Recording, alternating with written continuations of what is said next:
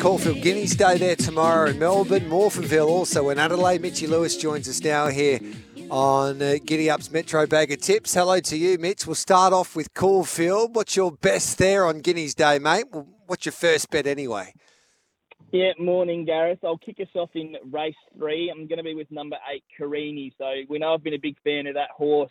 He was the last start winner over the 1700, and to me, he's a proven stayer who's going to appreciate going up in trip now to the 2400.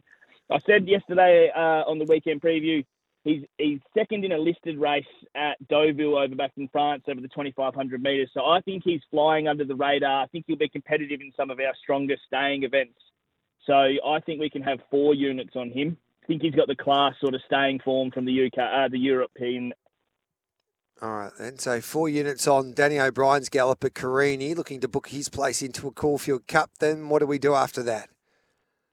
Race seven, number one, Alligator Blood. I think he's the standout star in this race. We know he's a weight for age Group One winner. Um, you could knock the 2,000 metres, but I think the way he hit the line over the 1,800 metres last start suggests he's going to get that fine. And the only other two 2,000 metre races he's attempted, he's come up against the likes of Anamoe and I'm Thunderstruck. So I think you'll find this field much easier. And the way he's going, if he gets a soft run from barrier three, he's see out this 2,000 metres fine. So we'll have three units on him, Gareth.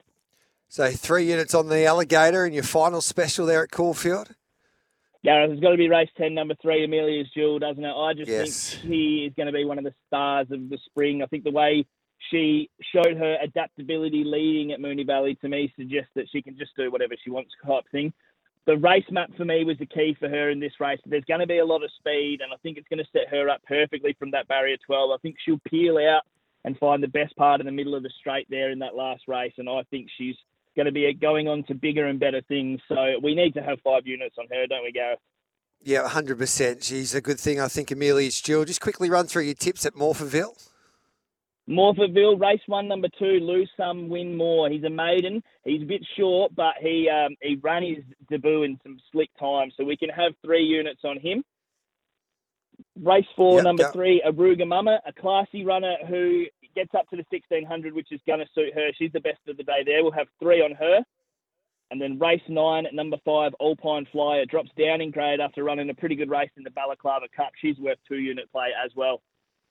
All right, mate. Hopefully it's to fill up for your followers there, Mitchy Lewis in Adelaide and Melbourne tomorrow. Thanks for that. Thanks, mate. You have a good weekend and good luck out there, punters.